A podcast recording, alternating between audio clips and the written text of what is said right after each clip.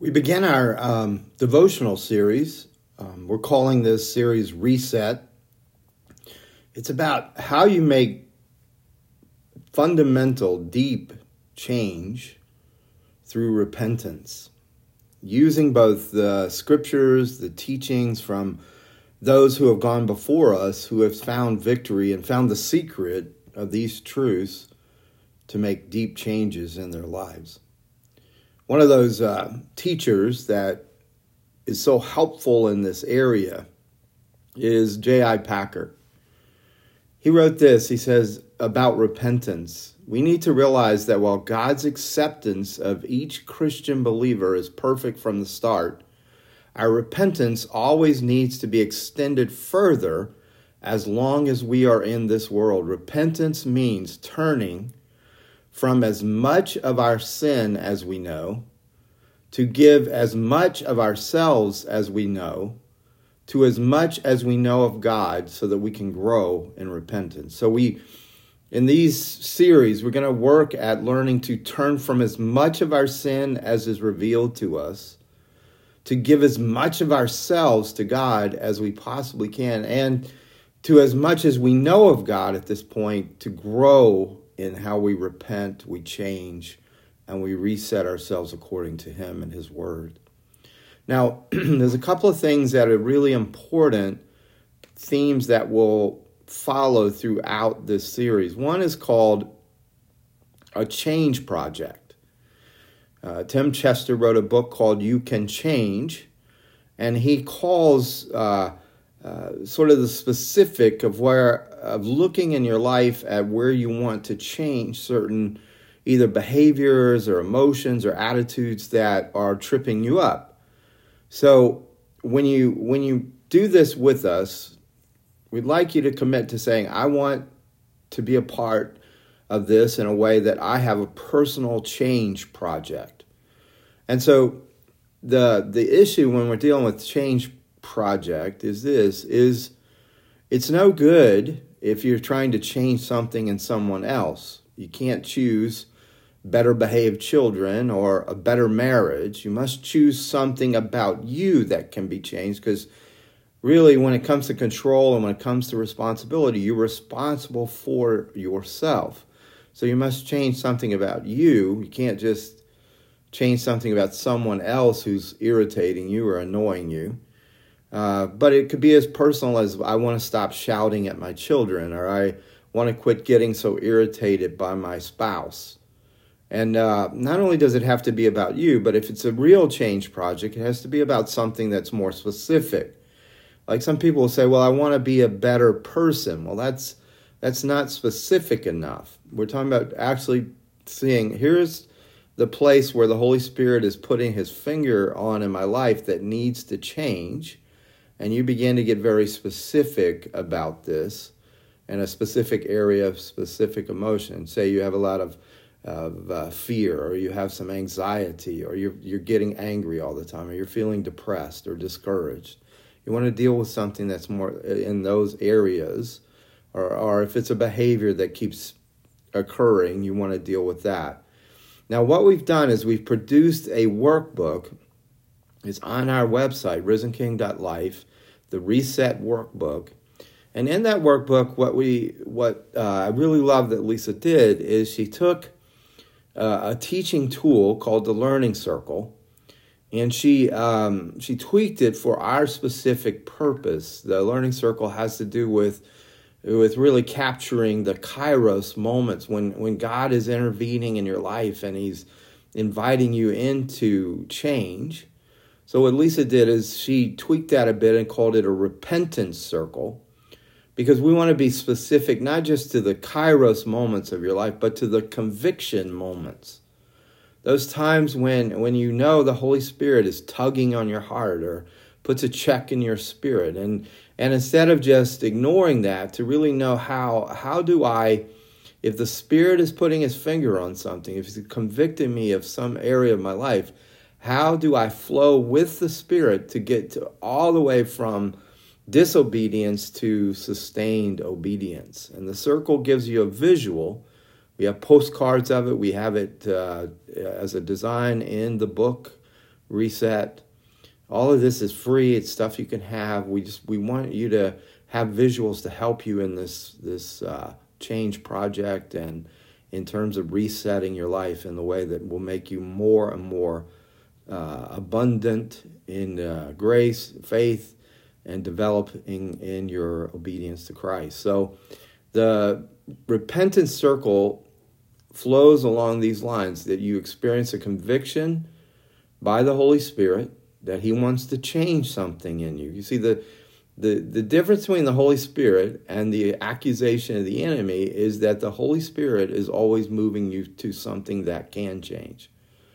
The enemy is always moving you towards regret, which is an emotion about things that cannot change or cannot be changed.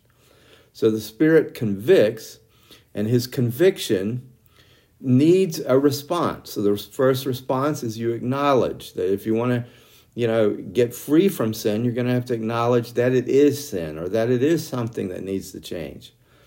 And then the confession, that's the, that's the next step in the circle. Confession is just an agreement, basically saying, you know, I take responsibility. Um, uh, the fourth uh, step is recognize, recognition that this is sin, that uh, it can produce a godly sorrow in you. Not just remorse where you're trying to make up for what you've done, but actually a godly sorrow where you begin to see look, this behavior, this attitude, this emotion is not just costing me, it's costing the people around me. And I've sinned against God. This is where, as you come to this place where you're really doing these three things of repentance, acknowledging, confessing, recognizing, then you come to the place where you have to make a faith step where you say, I receive forgiveness. This is the only way you're going to get free of the sin is if you receive freely the pardon for the sin. That leads you, as you see, you can't really change from a sin till you've really you've really experienced, Lord, you have forgiven me and I have freedom from this. And then the change of mind. You begin to move up in the circle towards sustained obedience, change of mind.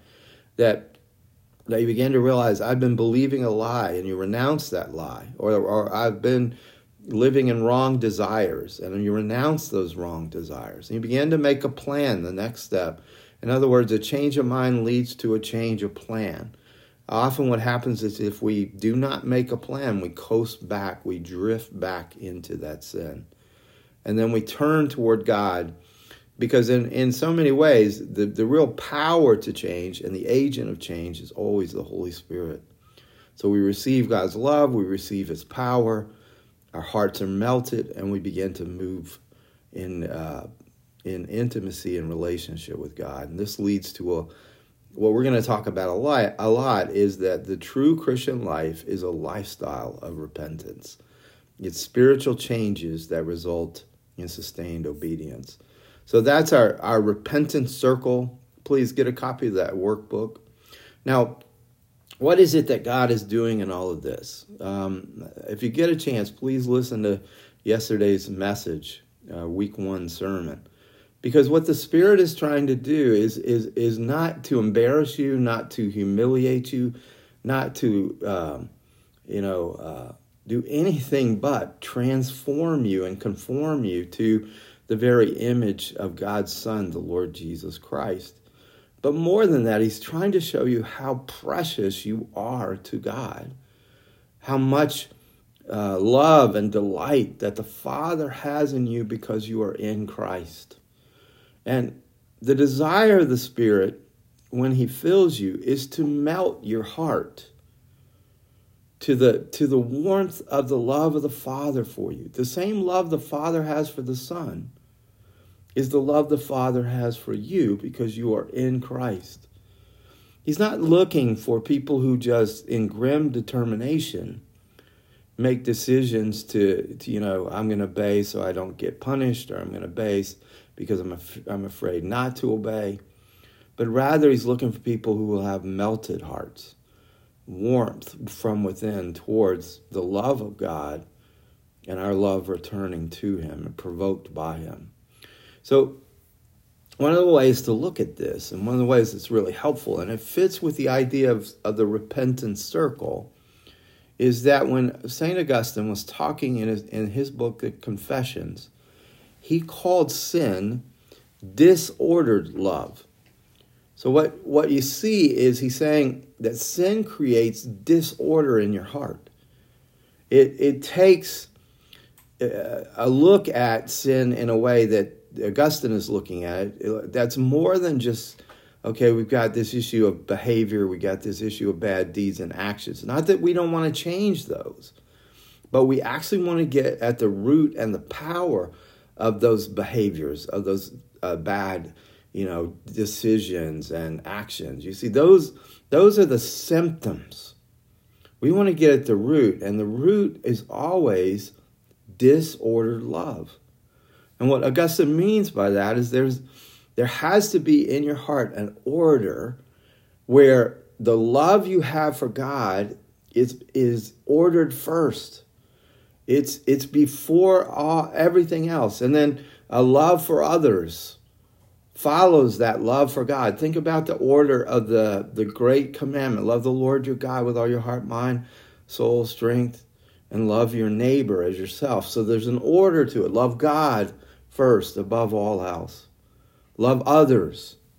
And it's interesting is scripture is also pretty clear that you've got to love yourself in a healthy way because love love your neighbor as yourself. There's an order to that. If you have self-hatred, you're going to not have capacity to love God or to love others. This is why that that part of the circle is so important of receiving and believing in your in your forgiveness, believing that you are forgiven if and we'll say this again and again if you have not believed you are pardoned, you will not be able to repent.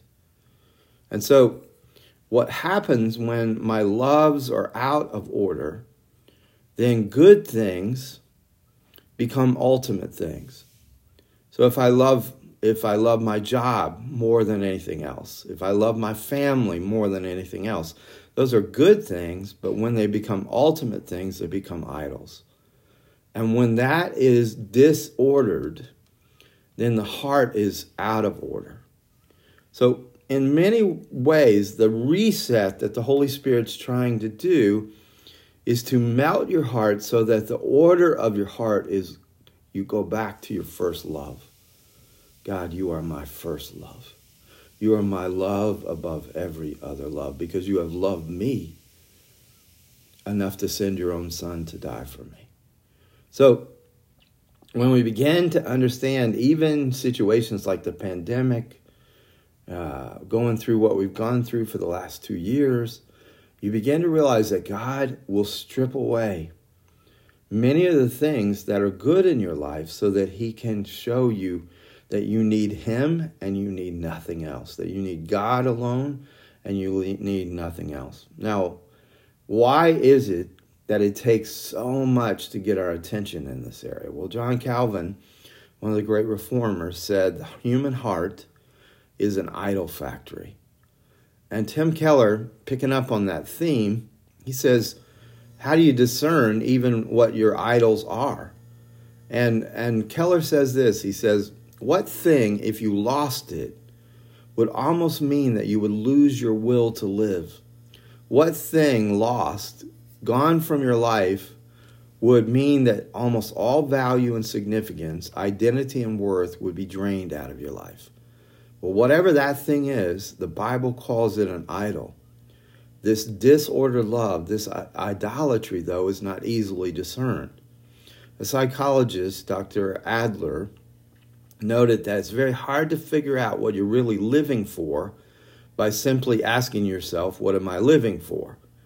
he says we're not that self aware. Because many of us will say, well, I'm living for God. But you look at people's lives and they're really not living for God. They're living for other things their family, their job, their, their looks, their health, whatever it might be. But Adler said it a little differently than Keller. He says, but the way to find out is not to ask the question, What am I living for? He says, Look at your nightmares.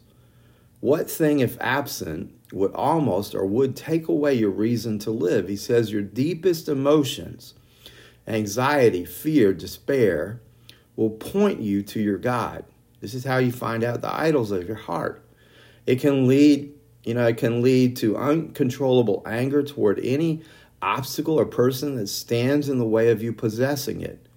Uh, despair comes if you cannot have it, or even bitterness. Adler says we must discern the idols in our life, expose them, and then destroy them, or else it will destroy you. One of the old Puritans said, Either you kill sin, or sin will kill you. And Paul said it, the Apostle Paul said it this way Put to death, therefore, whatever is earthly in you. Or, you know, sexual immorality, impurity, passion, evil desire, covetousness, all of which is idolatry, Paul said. That's the, that is God's holy word. You see, when we're talking about reset, we're not just talking about trying to become a better you. We're trying to deal with the things that are trying to kill you, the things that are trying to destroy you, the things that are keeping you from the fullness of your destiny and the fullness of your design in Christ Jesus. So, to reorder, to reset our loves, really means a complete turnabout, a total reset. Now, that's why we use the repentance circle, is because the repentance circle means you do a turnabout, you do a reset. Now, as we do this, it's so important you understand God's view of holiness instead of our view of holiness, or God's view and agenda, not just our agenda. God's not interested in making you religious. Religion is little more than decoration over our deadness and our brokenness. He's not interested in making you spiritual if being spiritual means you're detached and you're, you're, you're, in a way you're not learning to live in that relationship in the the clarity of father daughter father son relationship. God isn't interested in making you more self-absorbed than you already are. Jesus himself was not self-absorbed whatsoever but was completely self-giving. He was self-giving personified. And and this is the interesting thing. This this sometimes truthfully turns people away from true intimacy with God is God isn't interested in making your life serene or necessarily peaceful without any conflict or any struggles. Jesus was passionate, he was angry at sin, he was weeping over the city. Jesus was anything but serene. He was engaged. You know, the word holy means to be set apart, to be consecrated. For Jesus, holiness meant losing, being, you know, losing in a way everything that he had in heaven, letting go of all of his comforts, letting go of all, in a way, of all of his status to come to be set apart, to be different from in every way the sinful ways of this world. He was in every way like us except he was set apart from sin. You know, he wasn't set apart from the world, but he was being consecrated to God in the world. He was God's glory in and for the world. The glory of God is the sum of all that Jesus is the love of God, the goodness of God, the beauty, the purity, the judgment of God, the splendor of God, the power, the wisdom, and majesty. And what is it the Holy Spirit is doing in the reset? He's renewing the glory that was intended for you, that was lost and being lost by sin. And he's restoring it by restoring the image of God in you, by conforming you to the image of his Son. So that instead of having vainglory or fake glory, or counterfeit glory, and, and an image that is unsustainable for yourself, you begin to, to draw upon and have the source of the glory of God revealed in Jesus Christ, revealed in you, in your character, in your attitudes, in your actions, in everything that you are. Not because you put it on fakely, but because it begins to emanate from the inside of you, outside of you. It begins you begin to live in your new identity, you begin to live in your new nature in Christ, and your image is now restored, renewed, glory restored. I mean, this is the agenda. Um, Tony Evans one of the great uh, preachers that I've ever heard, he talks about that God's agenda for you is the kingdom agenda. You were made for something more than just survival. You know, if you are to be, Evans says, all that you were designed and destined to be, it's time for you to join in with the kingdom agenda. The visible manifestation of the comprehensive rule of God over every area of your life. See, this is the underlying theme throughout the whole of scriptures is the glory of God, the restoration of the glory of God by the advancement of his kingdom. Why, why am I why am I emphasizing this? Because sometimes when we go into healing seasons, we get we get so self-focused, we forget that everything that's happening to us is not just for us but it's for bringing the kingdom of God and the restoration of the glory of God to our friends, our family, our business, our school, our church. We, we are never simply inwardly focused. The inward focus must become an outward focus. It must be, again, an ordered heart where we love God, we love others, we love ourselves, and we have that in order, or else we are continuing to be a disordered heart, even if we're trying to get healing. I've seen plenty of people who know they need healing, but they heal in a disordered way, so their healing is always incomplete. God wants His kingdom not only to touch your life, but His kingdom through you to touch the lives of everybody else. Here, here's the thing that I've learned I actually get more healing as I'm sharing my healing with others. I actually receive more and more insights as I'm willing to share my life with others. It's a kingdom agenda. Tony Evans says it this way The kingdom agenda offers us the way to see and live life with a solid hope by optimizing the solutions of heaven when the glory of God is no longer the final and authoritative standard under which all else falls, order and hope leaves with Him. But the reverse of that is true as well. As long as you have God, you have hope. If God is still in the picture, and as long as His agenda is still on the table, it's not over. Even if relationships collapse, God will sustain you. Even if finances dwindle, God will keep you. Even if dreams die, God will revive you. As long as God and His rule is still the overarching standard in your life, family, church, and community, there is always hope. Thank you, Dr. Evans, for that. What a powerful word. See, the cause of real change in your life must be that you are convinced that Jesus is the good life, that Jesus is the fountain of all your joy. Any alternative we might choose would be the letdown. Making us like Jesus was God's plan from the beginning. God planned for us to be like his son. Before God had ever ma- even made the world, his plan for you and me was to make us like Jesus. And everything that's happening to you right now is part of that plan. One day we will share God's glory and reflect that glory back to him so that he is glorified in an ultimate way by you. This is Romans 8:30. So restored glory is God's agenda for you.